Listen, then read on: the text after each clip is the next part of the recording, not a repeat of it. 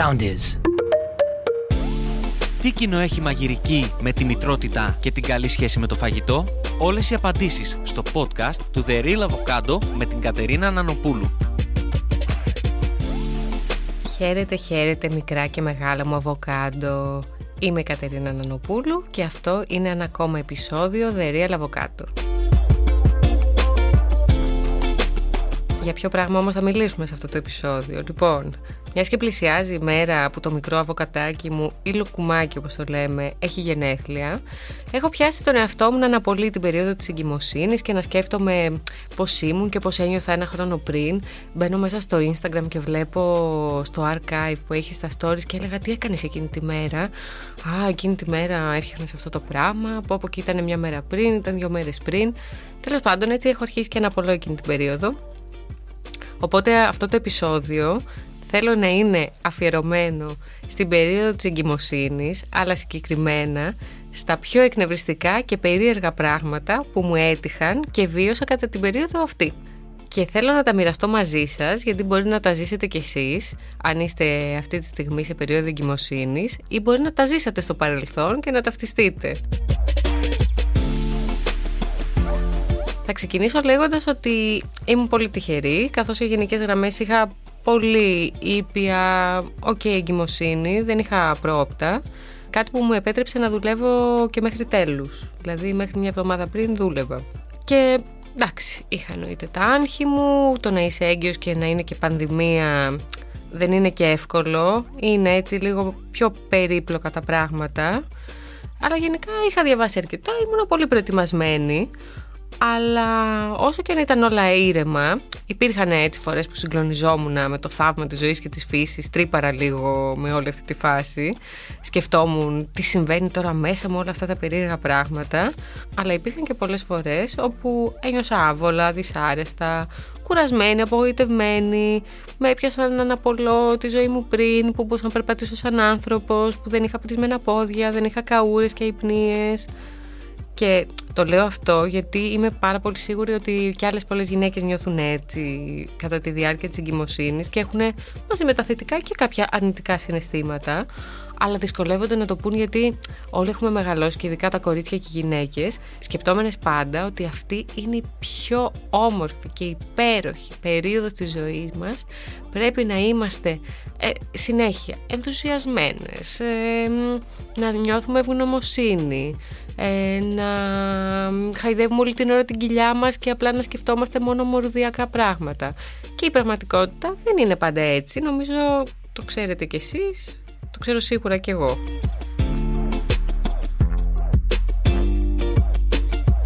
Λοιπόν, πάμε τώρα στα, στα εκνευριστικά και τα πιο περίεργα πράγματα που έζησα στην εγκυμοσύνη μου. Λοιπόν, νομίζω νούμερο ένα, το έχουμε όλοι ζήσει, και όταν γινόμαστε γονείς, αλλά και κατά τη διάρκεια της εγκυμοσύνης. Όλοι έχουν άποψη για την εγκυμοσύνη σου. Από το τι πρέπει να τρως, πόσο και αν πρέπει να γυμνάζεσαι, αν πρέπει να περπατάς, αν πρέπει να είσαι με τα πόδια πάνω, πώς να κάθεσαι, πόσες ώρες να κοιμάσαι.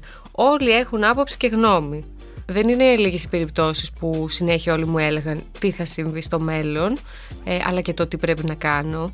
Και το πιο αστείο ήταν ότι συχνά μου έλεγαν τι να περιμένω άντρες κιόλας, οι οποίοι απλά είχαν βιώσει με τη σύζυγο την εγκυμοσύνη. Δεν είναι ότι τη βίωσαν και οι ίδιοι, αλλά και πάλι αυτοί είχαν την τάση να μου λένε Τώρα να δεις θα γίνεις πιο ευαίσθητη. Σε λίγο καιρό θα κλαις συνέχεια.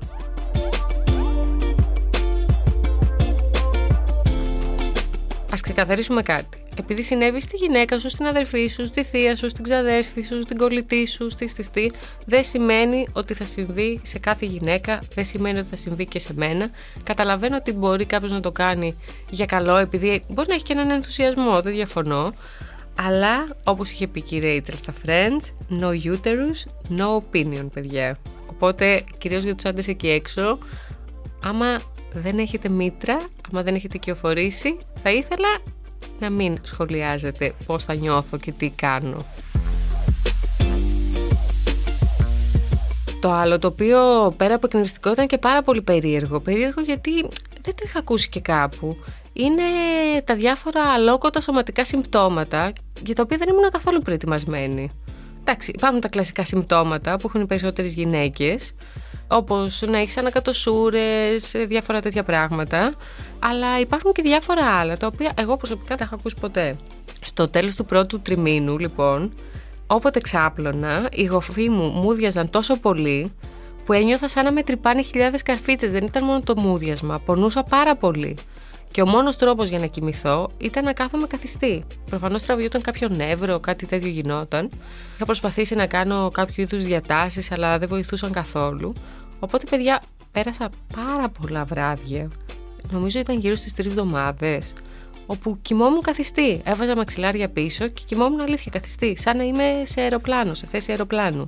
Σαν να είμαι στο πλοίο. Και μετά μια μέρα, ω η μαγείας, αυτό εξαφανίστηκε. Το άλλο επίσης που ε, δεν μου είχαν πει, αλλά μετά το επιβεβαίωσα και από φίλες μου, είναι ότι μπορεί να φτερνιστείς και να πονέσεις τόσο πολύ που νιώσεις ότι κάτι πάει τρομερά χάλια, ότι κάτι κακό έχει συμβεί. Ότι μπορεί επίσης να βύχεις και λίγο να τα κάνεις πάνω σου, γιατί και αυτό συμβαίνει. Και επίσης δεν μου είχαν πει ότι θα αρχίσω να ρεχολίζω στον ύπνο μου. Ναι, ναι, ναι, συνέβαινε αυτό πάρα πολύ. Φώτη, ο άντρας μου, συνήθιζε να βγάζει βίντεο με μένα να ροχαλίζω το βράδυ. Του φαινόταν πάρα πολύ αστείο. Επίσης, κανείς δεν μου είχε πει ότι θα έχω πάρα πολλά αέρια και αυτό στη ζωή είναι. Το μοιράζομαι μαζί σας. Ότι κάθε τρεις και λίγο θα ήθελα να ρευτώ. Καθόλου ωραίο αυτό όταν πηγαίνεις και στη δουλειά. Ευτυχώς φορούσαμε μάσκες. Εντάξει, είπαμε θα τα πούμε όλα. Και ότι για κάποιο λόγο θα αποκτήσω έντονη τριχοφία. Εγώ ήμουν και από τις τυχερές που δεν είχαν ακατοσούρες ε, στο πρώτο τρίμηνο αλλά μπαίνοντας στον 7ο είχα τόσο έντονες καούρες που από τις 9 το βράδυ και μετά δεν μπορούσα να πιω ούτε νερό. Ένιωθα σαν να είχε μείνει και να μου ανεβαίνει μόλις ξάπλωνα. Οπότε η λύση μου ήταν ότι δεν θα πίνω ούτε νερό. Και φαγητό δεν το συζητώ. Δεν το συζητώ ότι δεν μπορούσα να φάω ε, από ένα σημείο και έπειτα, είχαμε πρόγραμμα ότι έπρεπε να τρώμε πολύ νωρίς για να μπορώ να ξαπλώνω μετά. Αλλιώ δεν γινόταν. Ε, νομίζω κιόλας ότι ο μόνος εμετός που έκανα σε όλη τη διάρκεια της εγκυμοσύνης τον έκανα στο τρίτο τρίμηνο και αφού είχαμε φάει ειδικό.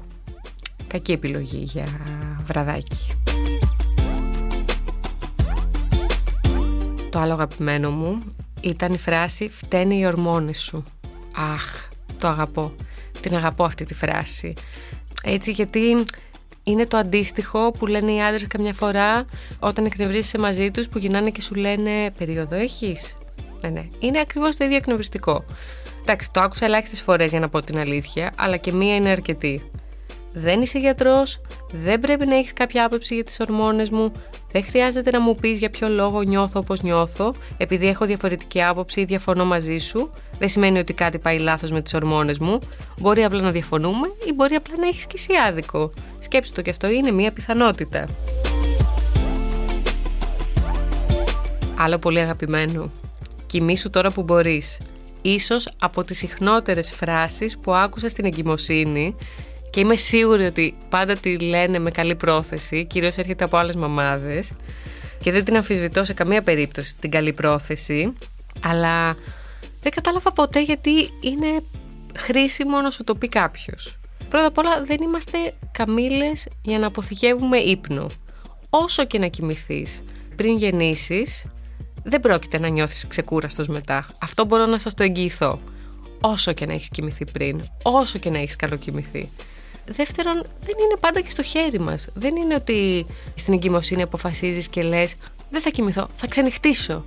Είμαι με την κοιλιά τούρλα, νιώθω χάλια, έχω καούρες, νιώθω πρισμένη. Δεν μπορώ να πιω ούτε νερό μετά τι 9 το βράδυ, αλλά δεν θα κοιμηθώ. Θα κάνω τη ζωή μου. Ε, όχι βέβαια, ρε παιδιά. Ο λόγος που μπορεί να μην κοιμάσαι κατά τη διάρκεια της εγκυμοσύνης είναι γιατί οι ορμόνες σου δεν είναι καλά, ε, επειδή έχεις αϊπνίες, επειδή έχεις άγχος, τέτοια πράγματα. Δεν είναι ότι το κάνει κανείς επίτηδες. Κατανοώ, θα το πω, ότι οι μαμάδες, οι πιο έμπειρες, θέλουν να βοηθήσουν και να σου δώσουν έτσι τη γνώση τους απλόχερα. Αλλά το να λες σε μία μέλουσα και πρώτη φορά μάλιστα μαμά ότι πρέπει να αποχαιρετήσει για πάντα τον ύπνο ενώ έχει τόσα άλλα άγχη στο κεφάλι της, δεν νομίζω ότι βοηθάει ιδιαιτέρως. Και γενικά σταματήστε να τρομοκρατείτε τις μέλουσες μαμάδες με όλα τα δεινά που πρόκειται να τις συμβούν. Δεν μας προετοιμάζει. δεν νιώθουμε καθόλου καλά με αυτό το πράγμα. Απλά αγχωνόμαστε παραπάνω. Γενικά από τα πράγματα που κάνεις όταν ε, είσαι έγκυος, δεν ξέρω αν το κάνετε κι εσείς, εγώ το έκανα σίγουρα, είναι ότι μπαίνεις στο ίντερνετ και διαβάζεις τα πάντα. Και γενικά υπάρχει πολλή πληροφορία, αλλά και παραπληροφόρηση εκεί έξω. Ο καθένας θα σου δώσει και τη δική του συμβολή και γνώση. Πολλές φορές πραγματικά πρόκειται για κάτι χρήσιμο και απίστευτα βοηθητικό, Άλλες πρόκειται για κάτι που κάποιος διάβασε online και σε καμία περίπτωση δεν σημαίνει ότι πρέπει να το ασπαστεί. Εγώ γενικά είμαι πολύ φίλος του διαδικτύου και πιστεύω ότι άμα ψάχνεις τα σωστά μέρη θα βρεις κανονικά ωραίες, χρήσιμες πληροφορίες. Απλά πρέπει να ξέρεις τις πηγές σου και κυρίως να τις εμπιστεύεσαι. Προφανώς δεν έχει την ίδια βαρύτητα μία έρευνα που μπορείς να διαβάσεις η οποία έχει δημοσιευτεί σε ένα επιστημονικό περιοδικό και την ίδια βαρύτητα να έχει κάτι που λέω εγώ στο Instagram μου επειδή ε, αυτή είναι η γνώμη μου ή επειδή εγώ έτσι το κάνω. Καταλαβαίνουμε όλοι ότι έχει διαφορά. Διαδίκτυο από διαδίκτυο διαφέρει. Και μάλιστα ακόμα και σε αυτά, σε σχέση με τη γνώση και με την πληροφορία που υπάρχει εκεί έξω, υπάρχουν και πάρα πολλές διαφορές, ακόμα και από γιατρό σε γιατρό, από χώρα σε χώρα. Εγώ έτυχε να είμαι έγκυος με πολλές φίλες μου οι οποίες ήταν στο εξωτερικό. Και οι γιατροί εκεί πέρα έδιναν εντελώς άλλες οδηγίες από αυτές που δίνουν εδώ πέρα. Και το είδα και στην εγκυμοσύνη, αλλά το βλέπω και στους παιδιάτρους. Εγώ είμαι της άποψης ότι εφόσον έχεις επιλέξει ένα γιατρό, τον οποίο γιατρό εμπιστεύεσαι, αυτό θα πρέπει να τον ακολουθήσεις. Εννοείται διαβάζεις πάρα πολλά πράγματα. Μπορείς να συζητήσεις με τον γιατρό σου αυτά τα οποία έχεις διαβάσει. Εννοείται μπορείς και να αλλάξεις γιατρό, αν αυτός ο γιατρός που έχεις δεν σε ικανοποιεί σε σχέση με αυτά που έχεις διαβάσει ή δεν, δεν νιώθεις ότι αυτό που κάνετε είναι σωστό και το καλύτερο για σένα. Συμφωνώ με όλα αυτά. Αλλά σίγουρα από τη στιγμή που έχεις επιλέξει ένα γιατρό και τον εμπιστεύεσαι απόλυτα και με αυτό το γιατρό θες να πας, αυτό το γιατρό θα ακολουθείς κατά τη διάρκεια της εγκυμοσύνης σου. Στο τέλος της ημέρας, άμα δεν σε ικανοποιεί ο γιατρός σου, απλά άλλαξε τον, μη συλλέγεις και κάνεις κολλάζ από πληροφορίες αριστερά-δεξιά, τι θα σου πει η γειτόνισσα, η μαμά σου, η γιαγιά σου, ε, η φίλη σου κτλ. Και, και γίνεται ένας αχταρμάς. Άλλο πολύ αγαπημένο ε, και έχει να κάνει πάλι και, με το κομμάτι του σώματος είναι λίγο αυτό. Η κοιλιά σου είναι μικρή, η κοιλιά σου είναι μεγάλη. Γενικά πάντα υπάρχει ένα σχόλιο για την κοιλιά. Και ειδικά αυτό πάει και στο πλαίσιο που είχαμε πει σε ένα προηγούμενο επεισόδιο, δεν πρέπει να σχολιάζουμε το σώμα των άλλων. Ε, νομίζω ότι αυτό πάει και για την περίοδο της εγκυμοσύνης πάρα πολύ η οποία περίοδος είναι κάπως ευαίσθητη για τις γυναίκες και επειδή αλλάζει πάρα πολύ το σώμα τους και για μερικούς ανθρώπους σίγουρα δεν είναι το πιο εύκολο πράγμα στον κόσμο.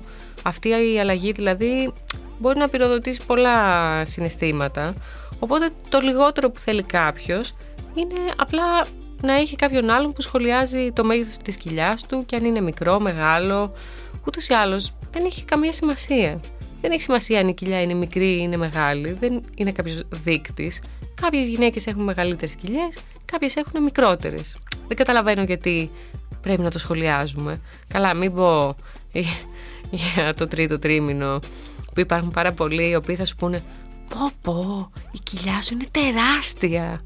Όχι, όχι παιδιά, δεν τα σχολιάζουμε αυτά τα πράγματα, δεν τα σχολιάζουμε.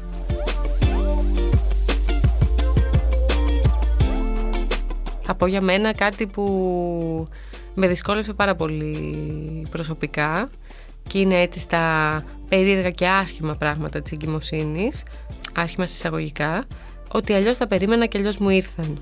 Πριν την εγκυμοσύνη ήμουνα πάρα πολύ active, έκανα γυμναστική βάρη, ε, αισθανόμουν έτσι πολύ δυνατή σωματικά και πνευματικά και είχα στο μυαλό μου ότι αυτό θα συνέχιζε και αν έμενα έγκυος. Ήδη δηλαδή τον πρώτο καιρό της εγκυμοσύνης μου ε, πηγαίναμε για περιπάτους με το φώτι, ανεβαίναμε στο βουνό, κάναμε τις βόλτες μας. Δεν ένιωθα δηλαδή ότι κάτι έχει αλλάξει. Ε, οπότε έτσι ένιωθα ότι θα είναι και όλη η εγκυμοσύνη μου. Αλλά έλα όμως που η πραγματικότητα με διέψευσε γιατί κάτι το lockdown που έκλεισαν τα γυμναστήρια, κάτι το γεγονός ότι εκείνη την περίοδο δούλευα ταυτόχρονα σε δύο project οπότε δούλευα γύρω στις 10 με 12 ώρες κάθε μέρα. Λίγο η κούραση της εγκυμοσύνης ε, και που είχα φουσκώσει λίγο παραπάνω από όσο θεωρούσα ότι θα φουσκώσω αποχαιρέτησα τη γυμναστική για πάρα πολύ μεγάλο διάστημα. Λίγο προς το τέλος προσπάθησα να το πιάσω αλλά αυτό ήταν κάτι που μου στήχησε πάρα πολύ και σωματικά και ψυχολογικά.